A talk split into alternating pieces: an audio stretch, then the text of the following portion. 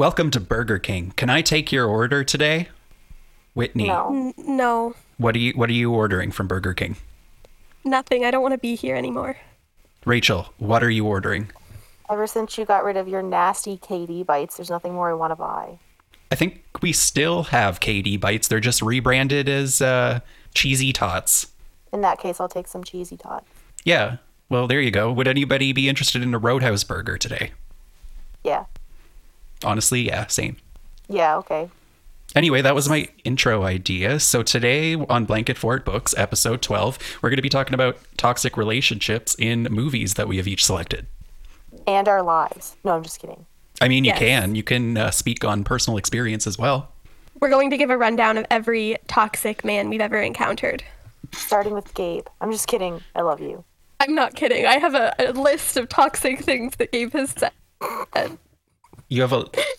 I, I, don't- I thought you just had a list of very, very bad things that I've that have slipped out of my mouth, not necessarily toxic things. Yeah, but they're one and the same. Well, we can agree to disagree. They're just things no one should say. Ever. It's true. Yeah, It's but I don't stand by I any of them. them. It was said. Well, I'm I, blackmailing you. I've been sued this episode. This is now Nationwide. a courtroom drama, and I'm being put away for. Can I be the judge? Uh, yeah, I, I think that's appropriate. Cool. Gabe? I guess I'm the de- I'm the the sewer. the sewer. Am I the prosecutor or the defendant? I like it called a sewer, I think. I'm, I need Oh to be my. defended from the sewer, so that makes me a defendant. Isn't that how law works? yeah. It's for someone that watches the amount of courtroom dramas you do. Yeah, I'm just Then- blanking. I'm just blanking yeah. right now. Well, are you defending yourself? Then you are the defendant.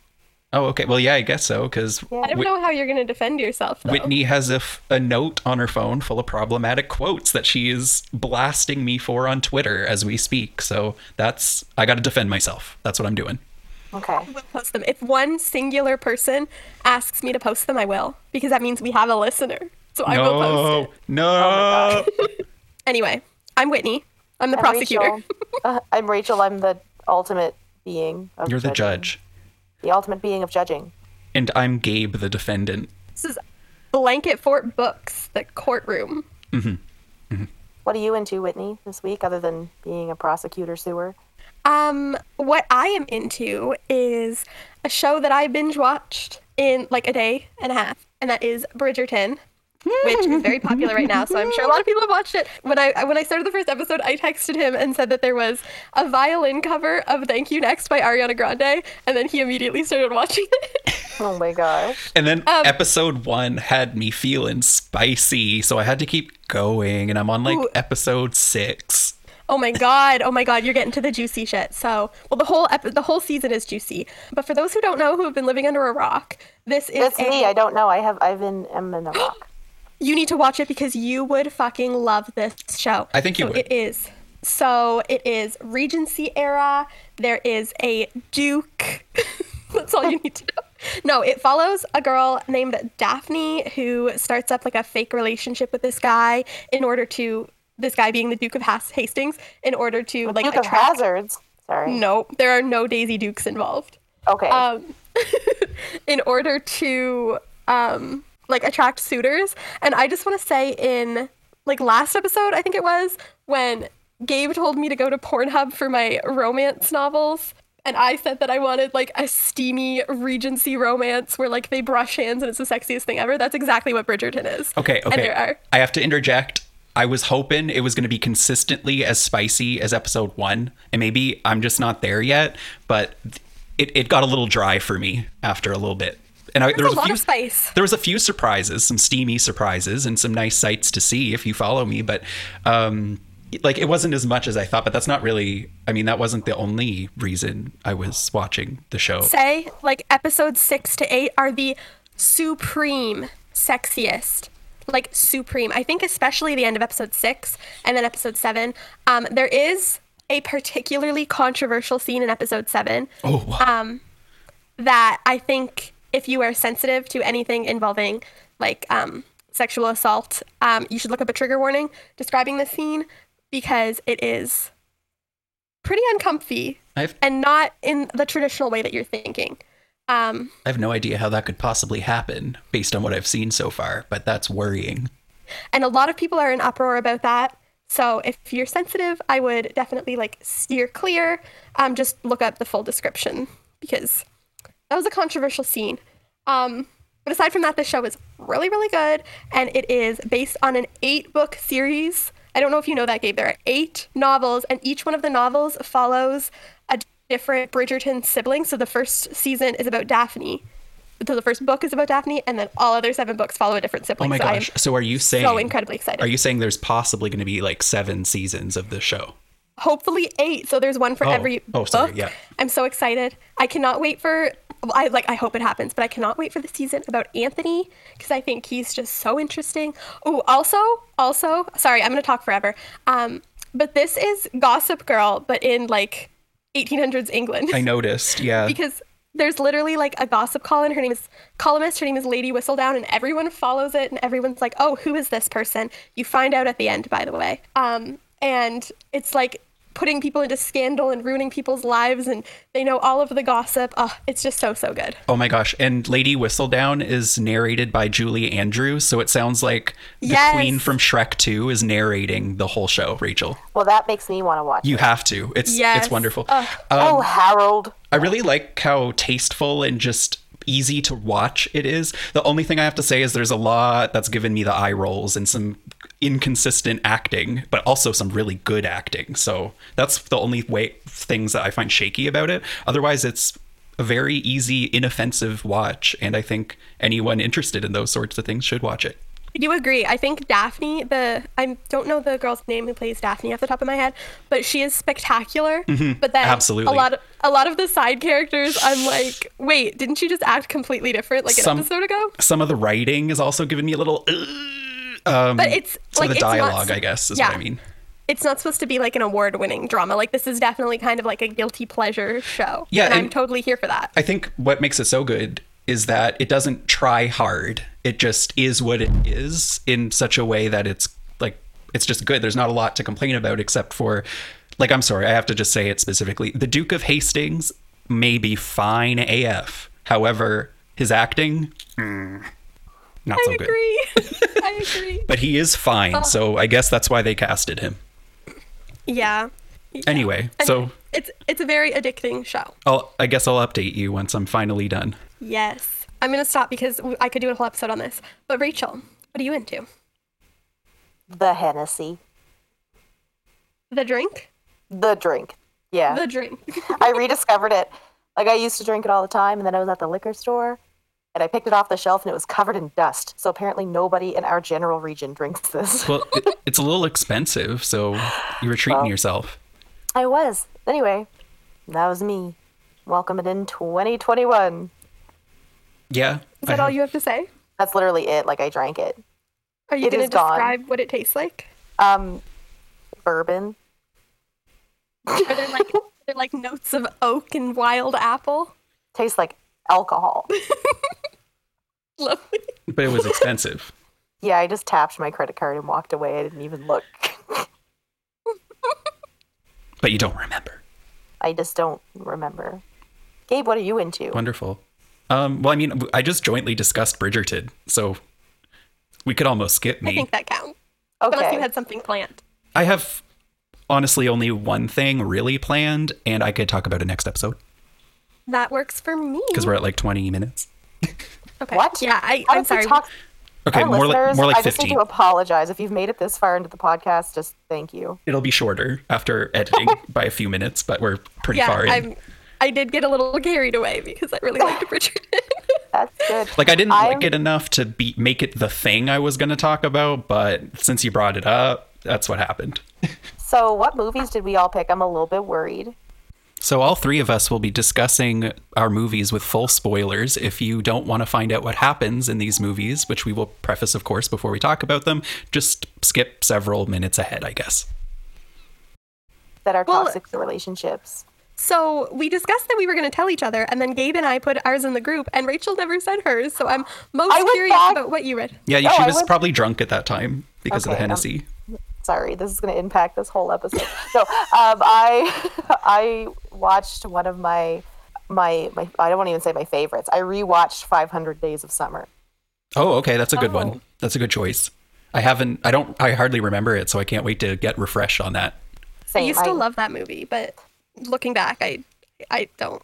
it's like one of those ones where you watch it and it's not really good and it's not really bad. But if you're in the mood I was in when I watched it, it just hits. It just hits hard. Okay. All right. so because I've already started this ball rolling. Um, to date, I cannot figure out who is more toxic in their relationship because just as a little story of how this goes, Joseph Gordon-Levitt starts the movie by saying, "Love is great, and I love love, and love is perfect, and women I want to love." That's his thing, and then Zooey Deschanel is like, "Meh, love is dumb." and that's how it starts. Then they meet, and immediately they express these sentiments to each other because they are drinking, and they're like, "Love is great," and she's like, "Love is dumb." And then they start a relationship together. Continuously through this relationship, one is like, "I want to be in love forever," and one is like, "But we're just friends, though, right?"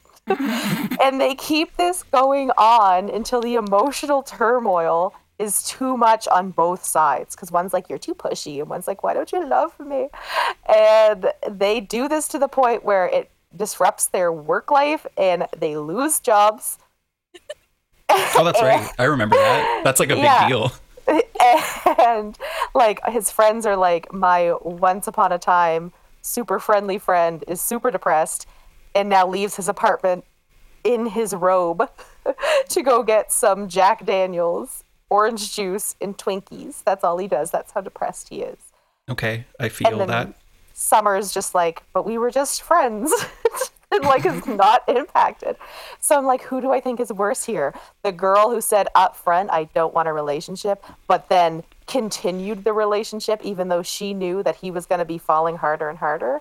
Or is it the guy who was not listening and instead wanted to change her to love him? They both suck. I just find that so funny because they're totally, they were totally both just thirsty AF. Yeah, basically. They just gravitated towards the nearest attractive person and they were like, yeah. Yeah, but then Yeah. once they break up, or if you will, they don't really break up. They just, in Zooey Deschanel's eyes, they're just friends who don't hang out anymore.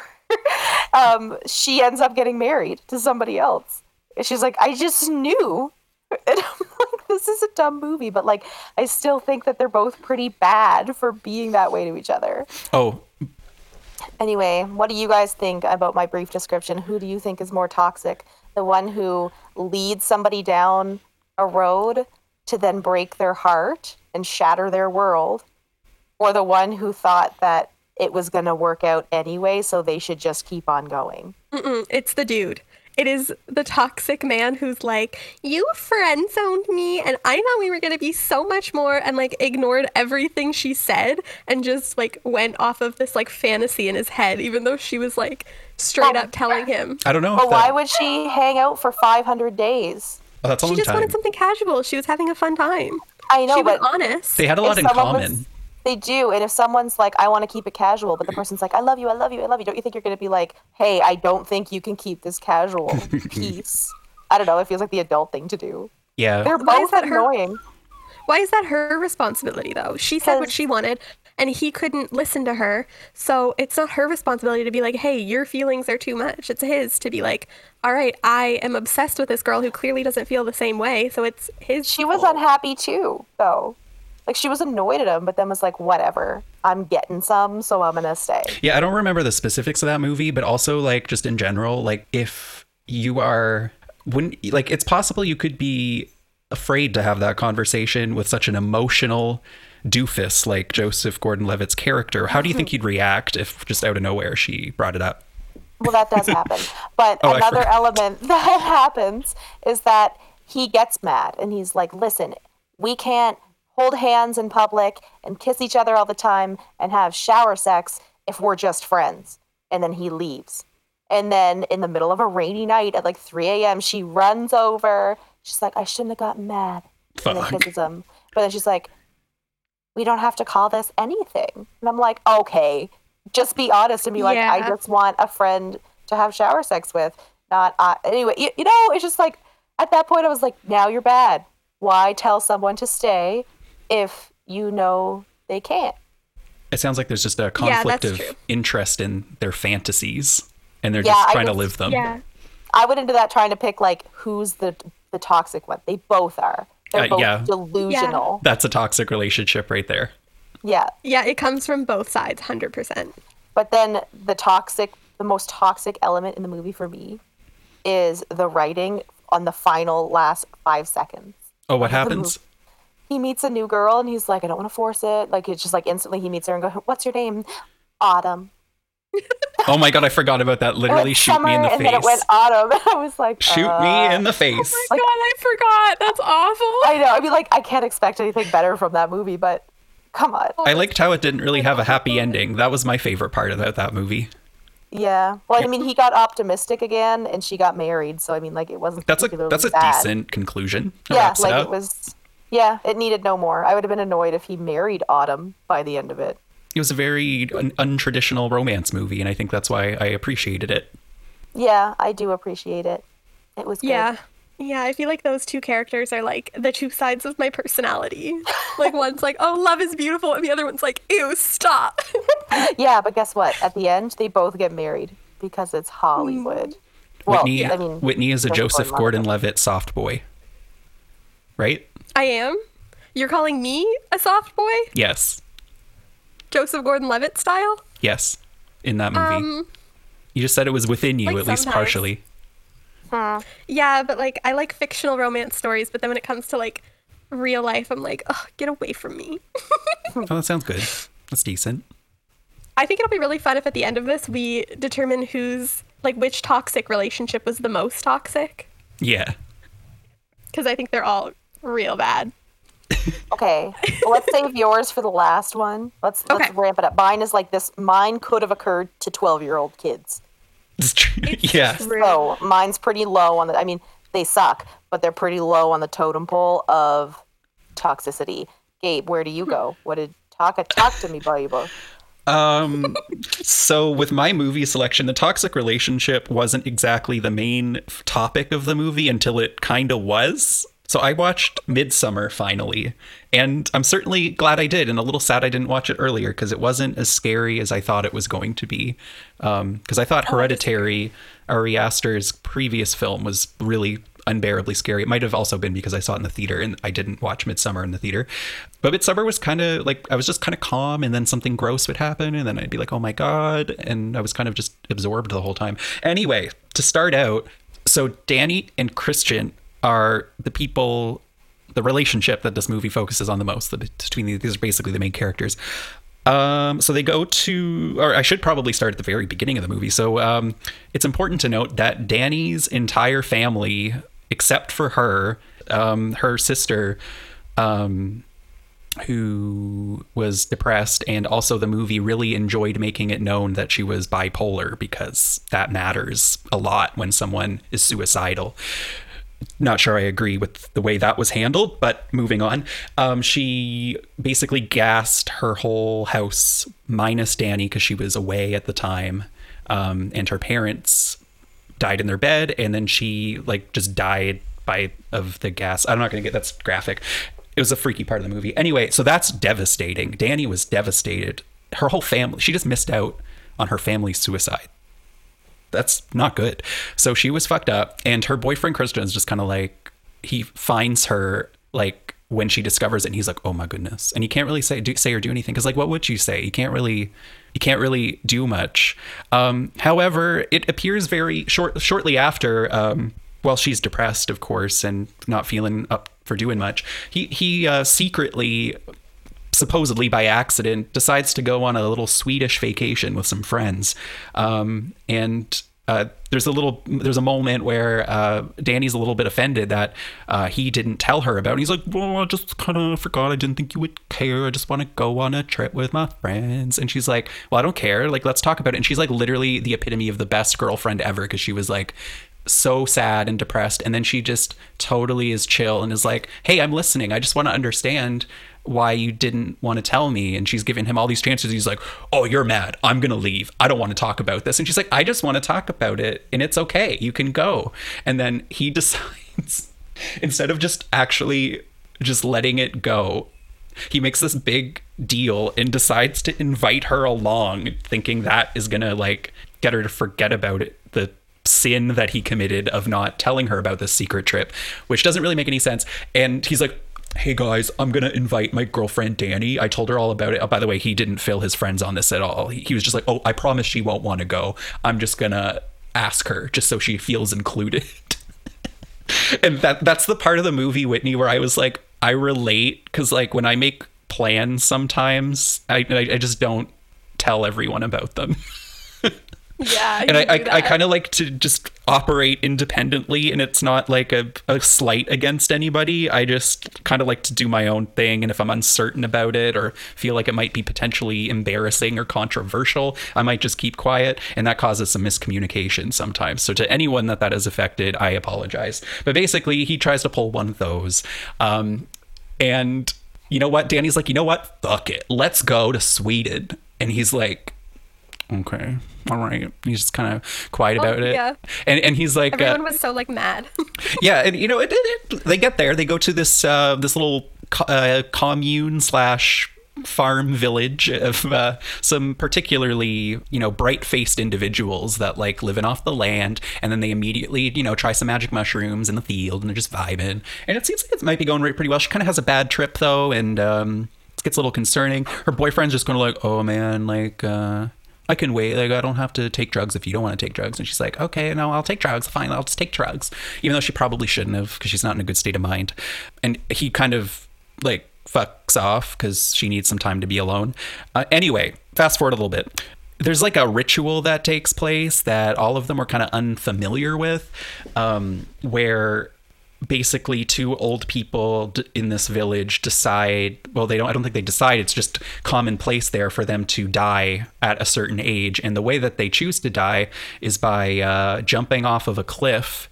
And if they don't die when they jump off the cliff they get a gigantic sledgehammer to the skull uh, which is very disgusting. And of course, if you watch, if you're an unsuspecting bystander of such a ritual, that would kind of fuck you up a little bit. And the, the tourists to the Swedish uh, farm village are kind of fucked up by it, understandably. And, um, you know, that kind of, especially if you're Danny, whose family uh, just passed away tragically, seeing such a graphic display is unthinkable. That's fucked.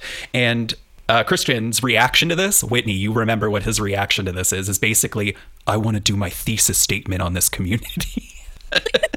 he's like, he, he like, is just like, Danny, you okay? And she's like, no. And then he's, and then he doesn't, he doesn't like follow her or like make sure she's okay. He goes off on his own. He's like, I'm doing my thesis statement on this community because it's interesting. And I think that alone is the biggest like the rudest and like he we know where his interests lie at this point. He doesn't give a fuck about danny at this point.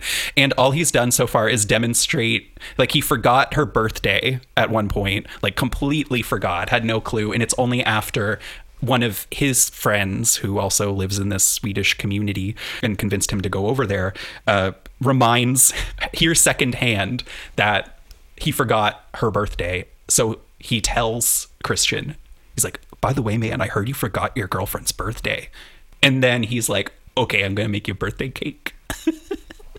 um, like she knows, like, because it happens so suddenly. She's like, oh my God, Christian, you don't have to. What the fuck are you doing? And then he can't even light the birthday candle, which just demonstrates his pathetic awkwardness a little bit more. And then, like, that, that's kind of the tame part of his, like, his series of fuck ups. It kind of gets a little bit worse, but also there's a lot of external factors going on here. Fucked up shit's happening. Their friends are disappearing now. And you know what? Christian still wants to do his fucking thesis statement. He's like, "We're staying," and she's like, "Oh, I guess I'll stay too." Um, and well, but she's not happy about it. But she tries to make the most of it, I guess. And she's getting a little suspicious too. Christian's getting a little suspicious, but you know what? He fucks up again by kind of dismissing a few things. Um, he is made aware. This here's a part. He's made aware that there is a girl who is taking a liking to him. And she is like casting a spell a fucked up one at that um where basically uh she is going to seduce him mystically. I don't think she realizes though And this is just this is this really indicates Christian's character. She doesn't realize that she doesn't even have to be mystical about it though, because you know what? Christian's not interested in Danny, and I think we knew that from the start of the film. So uh, fast forward a little bit, Danny becomes the May Queen after winning a Ring Around the Rosie competition, and she's kind of having a good time, and everyone's like, "Oh my gosh, you are." A- Wait, What? how do you win a rock around the po? What? a ring around the Rosie competition. I don't. you. I don't Ha- think that's literally what it was, but that's what it Okay, looked like to me. because I've played that game and I don't know how there's a winner. Okay, Anyway, maybe on. it's probably insensitive, and this is could possibly be a, an actual Swedish cultural tradition of some sort. But basically, they dance in a circle.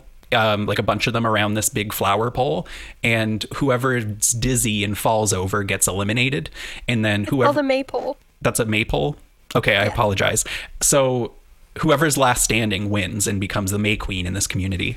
Um, We don't really know what the May Queen does. They, we just know that they are celebrated. So at this point, she becomes the May Queen, and she's kind of just like in a state of disbelief. Also, I should add that anyone, any of the characters that have remained at this point, are getting like drugged up on some weird mushroom tea, and that's that plays a role throughout the movie. So Christian's just kind of chilling in the field, watching her dance, and then becomes she becomes the May Queen, and then they have a dinner, a celebratory dinner, and he is fucked on drugs at this point. Like he hardly knows what's going on. He can't even like speak. But she's like, oh, okay, thanks, guys. Uh, and they're like, come have a carriage ride. And then sh- she's like, okay, can Christian come with me? And then they're like, no, you got to go alone. So then she's taken off alone to go do some other ritual things that are kind of chill, just like uh, blessing harvests and whatnot for the future of this community and, you know, being a, a queen of sorts and going on a hike and a tour. Meanwhile, it turns out this entire thing was a conspiracy to get Christian to F one of the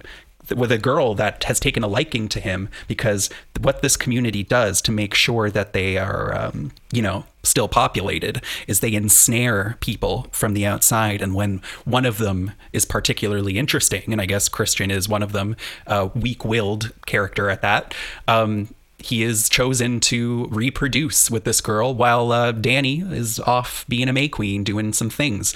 And he's like so effed at this point. Like he's basically like he bangs this girl. And he's just kind of like, okay. But like he doesn't really know what else to do at this point. And then Danny the May Queen is like, she's back. She's, you know, gonna supposed to go have a like go relax or something. But she's like, "Where's Christian?" She finds out that he's in this barn, effing that girl who is gonna bear the next child, this blessed child. And um, she's like, "Oh my goodness!" And she loses her shit. And then also the villagers lose their shit along with her, which is a very ominous scene um, because that's she all she knows is that her boyfriend was fucking somebody. So on on one hand, Christian was fucked up on drugs, but on the other hand, um, you'd have to wonder. Did he want to go on this trip, maybe on the DL, to have like a, a little a little side thing going on? Do you think he'd get some go have some fun mushroom times in the fields, um, or was he just so high that he didn't know what was happening and felt pressured into the situation? Who knows? But anyway, he was the one that chose to stay there because of the uh, thesis of selfish reasoning, even though his girlfriend, who has a lot of emotional baggage, doesn't want to stay there. Um, so anyway, uh, he's got fucked up by drugs to the point where he is sitting in a wheelchair and they're just lugging him around. And the May Queen has another duty that is revealed that she has to sacrifice one more person to make this big old bonfire. So she ch- is pissed off because she saw him cheating and realized that like he's fucked as a person and she decides he is going to go get burned alive in a bear carcass in this big ol' uh, bonfire and you know the movie's pretty much nonverbal at this point and you just watch it happen and then the movie ends with her smiling as she watches the bonfire burn and then it's like i, I also learned that ari aster while developing this movie was going through a bad breakup and i'm like yeah, definitely ex- like explains the movie subject matter. Dude definitely needs to go to therapy. Um, my take on this is that uh, Christian is a very weak-willed individual that probably should have just ended the relationship and gone off on his own, but he felt too guilty, I guess, to abandon Danny in such a state. But there's nothing that ever really reveals that. So, depending on who you are and how you feel about miscommunications, also miscommunications that are caused by being under the influence of drugs and monogamy, you might have a different reaction to the end of this movie. I just know that it's not a good first date movie, um, from what I've gathered. And if that relationship wasn't so toxic, I feel like Danny's life might have turned out a little better. Who knows what happens to her after becoming the May Queen at the end of the film? Not too sure. She probably gets sacrificed too, for all we know. But that's, I'm sorry I went on for so long. I just don't know how else to explain everything in that movie. I'll cut it down. I enjoyed it. I enjoyed it because I felt like I just rewatched the movie and you brought back all my trauma. Yeah. Rachel, are you awake? I am awake, and that sounds like a very complex, weird movie. Yeah. So, like, in terms of the toxic relationship, how are you guys feeling about that? Because I, I feel like I explained it thoroughly. Somebody died, so it's definitely a tier above mine. Um, I mean, Christian is like literally the worst dude and the worst boyfriend ever. He's so shitty. I'm gonna be And he, honest. like- I feel like he could have been worse though. Like he was just pretty subpar, and then his selfish decisions just did cement his shittiness. But he wasn't like actively abusive or anything from the get go. That's true, but he was so like he gaslit her and manipulated her so true. hard and like in the beginning, like right after her whole family died, um there's like a scene, if I remember correctly, where he's like just sitting around with his buddies and they're all just like, "Oh, Dani won't stop crying." and they're just like calling her an emotional bitch basically because she's upset and she's a kill, but her whole family just died. Yeah, Like, I- and they no one seems to understand the gravity of such a situation because like that's that's completely messed up.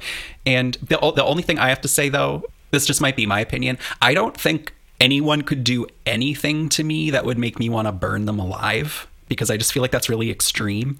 But I see I where she's oh, coming from. I don't think that like a month before this movie took place, I don't think that Dani would have done that. Even if Christian like cheated on her and did all that stuff, I think you have to take into account the drugs and the terrifying cult that they have been welcomed into. Yes. And the situation and everything going on. Because I think if you were in that situation, you might make the same decisions because It's true because like there was a lot happening. because the thing that the thing that's apparently controversial about this ending and people have like had arguments as a couple over this conclusion saying that he deserved to be burned alive for cheating on her alone and while others would be like I don't know if he really deserved that and I'm like well he was like he basically is responsible for all of the friends who went there getting killed and not leaving sooner because of how fucked up it was. So I feel like he's he is kind of a villain here, but I don't think anyone should be burned alive. But if if that's how don't- I don't Dani feels better, sure. but f- as far as Dani knew, is like he was doing this deliberately, secretly behind her back, and he was just effed up because every time he got drugged up, she wasn't aware of it af- after a certain point. I don't think she I knew how far like- gone he was. Yeah, I interpreted it differently though because I don't think I don't even think Dani was like getting revenge on Christian. Like I don't think it was like, oh, he cheated on me, like fuck him, I'm to burn him alive in a bear suit. I think it was more so the fact that she underwent a lot of trauma all at once. Um, and then a lot of drugs and I think her psychological state was like fractured down the middle and then she was suddenly put in this position of power where everyone was worshiping her and everyone was looking up to her and she was like fuck Christian, he never treated me like this. I never wanted this. Like, Right. I'm gonna let go of my entire life. You my just reminded me. You just reminded me a part I kind of skipped over here by accident because I it's very worth noting is that like a big part of this movie is like you learn that Dani wants to have care. She wants to be held. Like that's like that is something that this Swedish community has offered her that she has not felt mm-hmm. before. So she feels like being held in such high regard is like euphoric to her and at that moment i guess christian doesn't matter so like what you said makes perfect sense and i, I just think like the the relationship bitterness seeps through from Ari Aster's breakup into that ending to kind Yeah. of give you a little bit of a takeaway. Um, Yeah. but there is there are like that's why I said earlier on there's a lot of external factors going on into this decision making. But Christian is, a, is the subpar boyfriend that turns into a shitty v- manipulative villain. That's that's the short Yeah. version.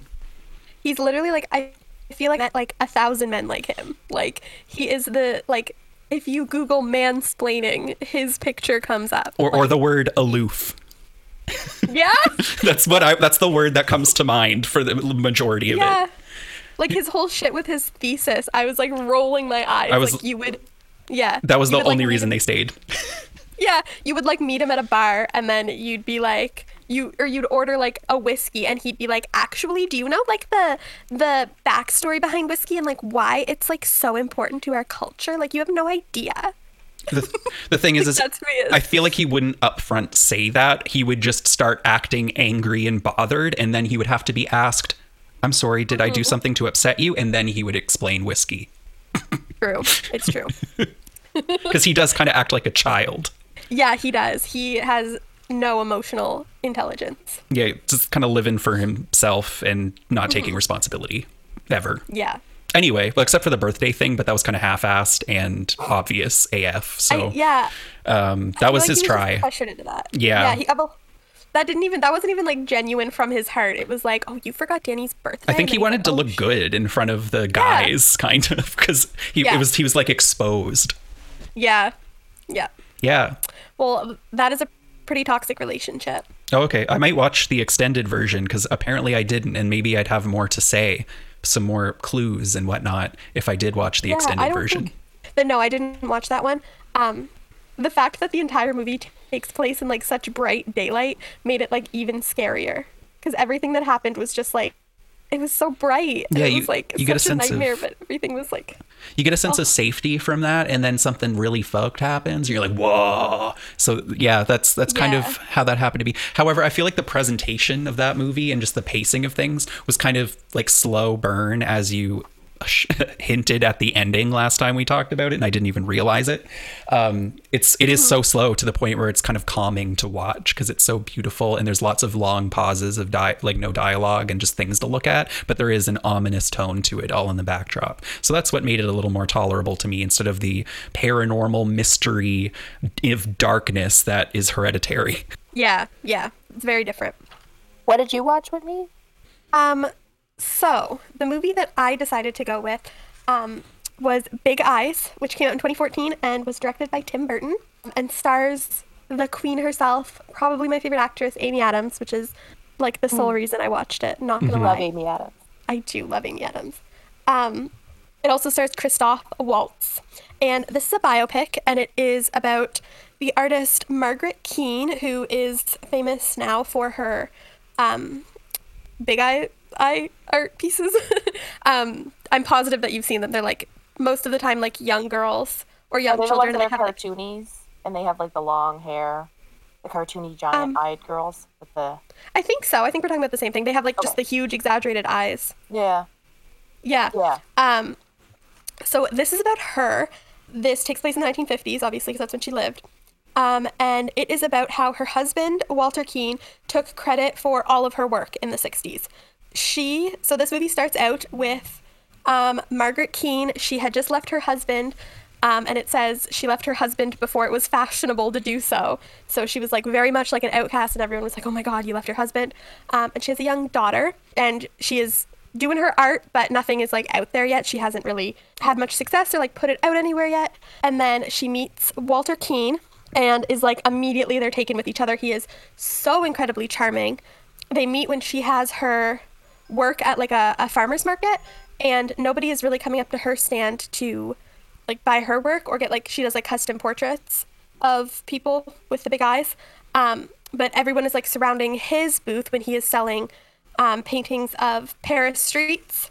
And it's because he's so like charismatic and charming and he has like these big pitches and he comes over and introduces himself and then they go on a date and then they like fall in love and very, very quickly they get married because her ex-husband is trying to get full custody of her daughter because she's an unfit mother because she's a single mother who left her husband, so she's clearly unstable.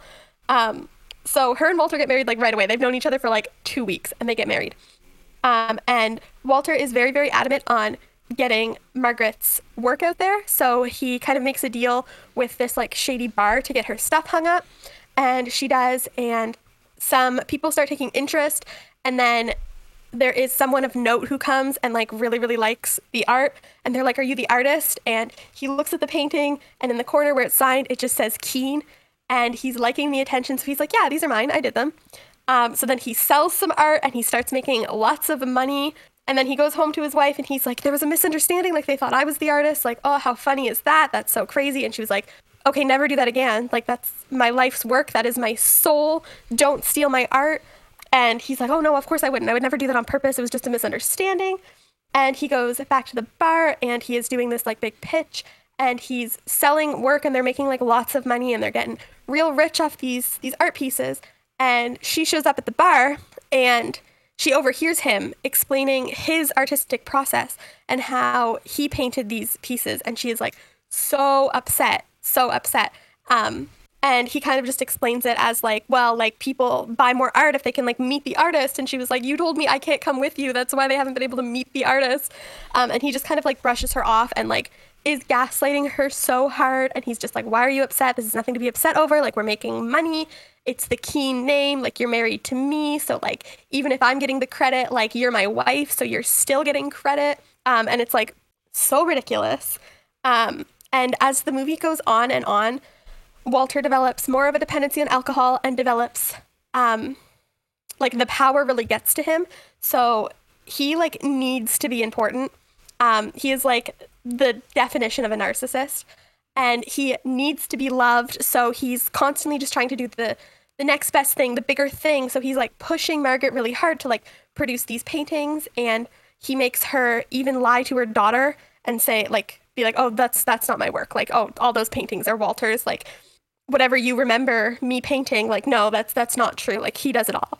Um and she starts like lying to her friends and stuff. And it's just like really sad because she she just wants like him to be happy because he's so like demanding of her. But it's also like so far in that she doesn't know how to come out and say it because he's constantly like we committed fraud. Like if anyone ever knows then like we're both going to get in so much trouble. Mhm. um just so unfair there is a scene when um when she finally comes out and she like goes on a radio show and someone's like um so your husband is such an incredible artist like you must be so proud.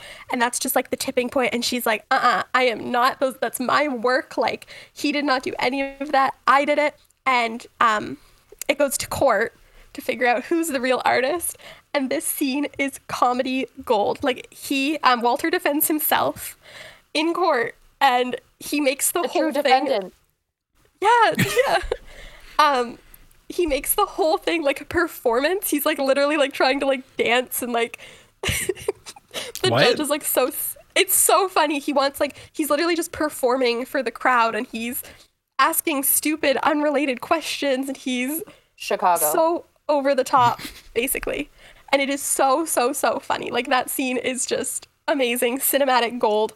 Um, and then it comes down to it where the judge is just like, bro, shut the hell up. We have been here forever. Um, I am going to give you both a canvas and you have an hour. Do me a painting. Whose ever's painting matches the ones that we are fighting over is obviously the artist.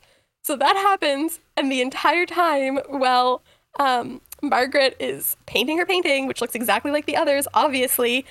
He's just sitting there and he's like, I'm waiting for the muse to come to me. And he's just staring at the blank canvas and he's like, It's a process. Like, it'll come to me and then I'll be able to paint. And then when they're almost out of time, he's like, Oh, I hurt my shoulder. I don't think I'm going to be able to paint today. Wow. and it's so funny. Um, and I skipped over it by accident, but there's also a scene where Margaret is like going through the attic and she finds um, the old pictures that he used to paint of the Paris streets. And the entire movie, oh my God, all he talks about is Paris. And he's like, I lived in Paris. I am Paris.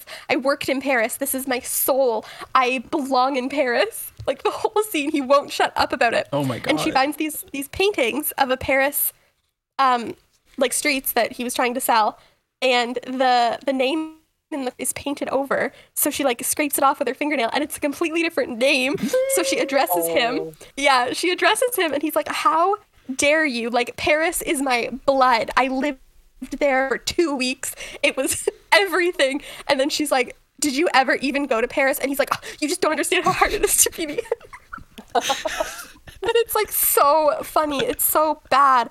But then um after everything, or I think this is before court actually. I skipped around a little bit. But he comes home and he's like absolutely like crazy and he is trying to kill her and her daughter. He locks them in the art studio. He starts shoving lit matches through the um, keyhole where there's like a ton of like paint thinner and stuff. And it's like so insane. He goes on such a power trip. Like you really see the evolution of him like being like a nice guy. Oh, he really loves his wife to being like an actual like narcissistic demon who needs to be like God in order to be happy.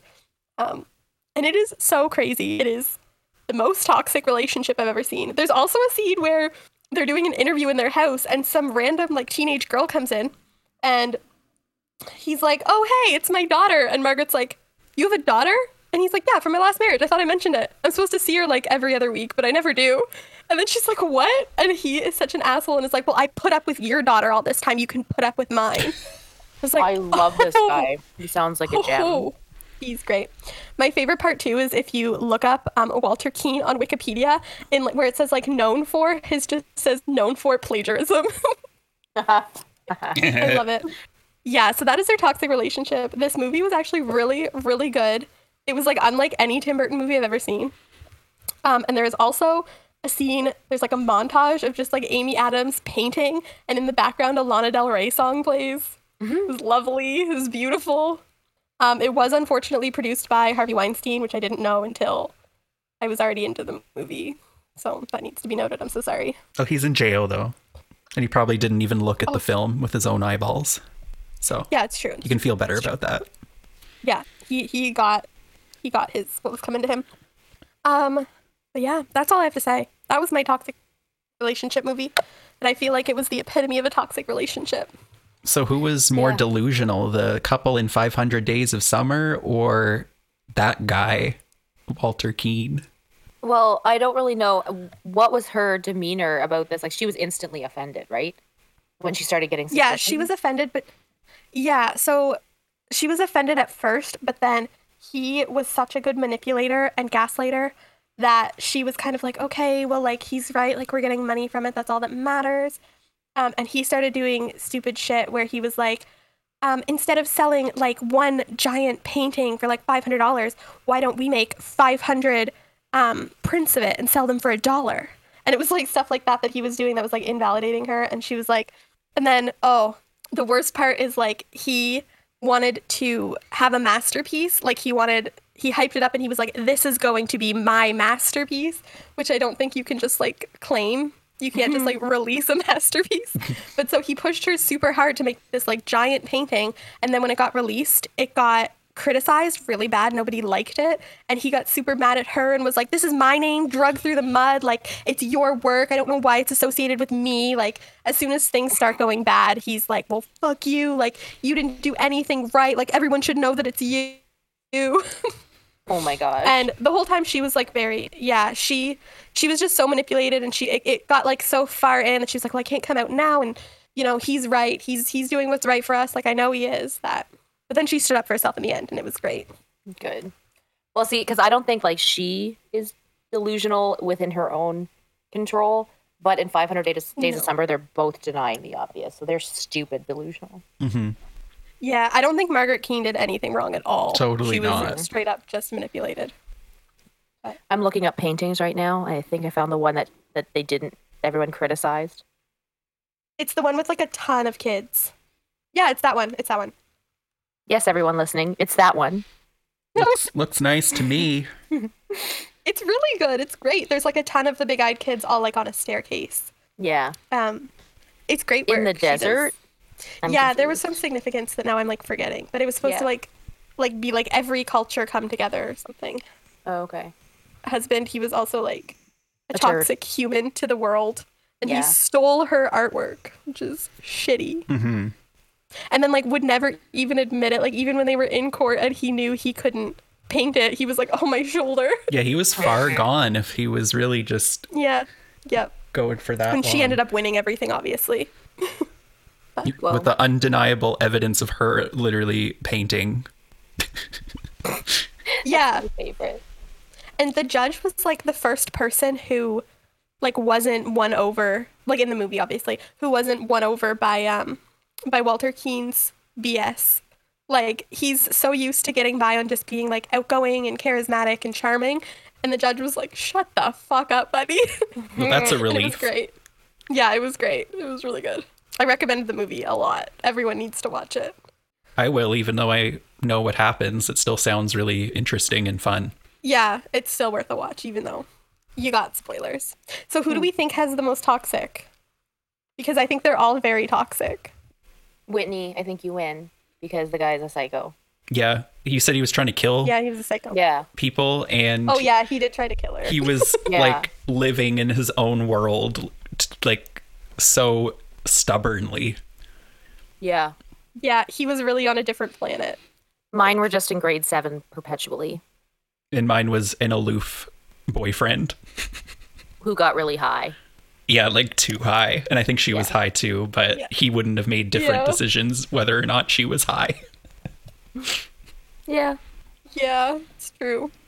My notes for this movie are really funny because it just says Harvey, sad face, Lana Del Rey, narcissist, Amy Adams. That's like all I have written down here.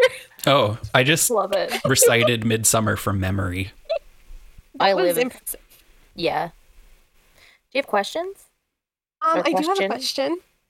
Um, my question has nothing to do with the topic of today. Okay. Ooh. I usually try to like link it to the episode, but I'm really struggling to come up with questions, so I'm sorry. This is my favorite segment. so- but it is a fun time. You said you had a notebook full of them. Um, I do have some, but none of them are great.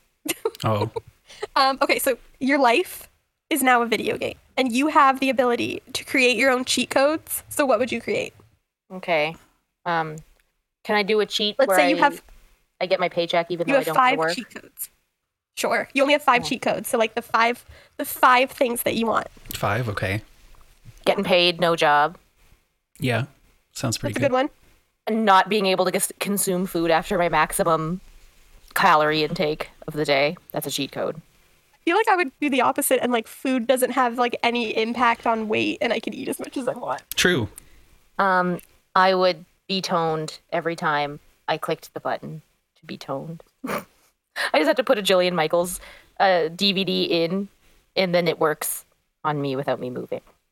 Just have to watch it, and then I I've done the Mm-hmm. exercise. Yeah. Um, so that's three.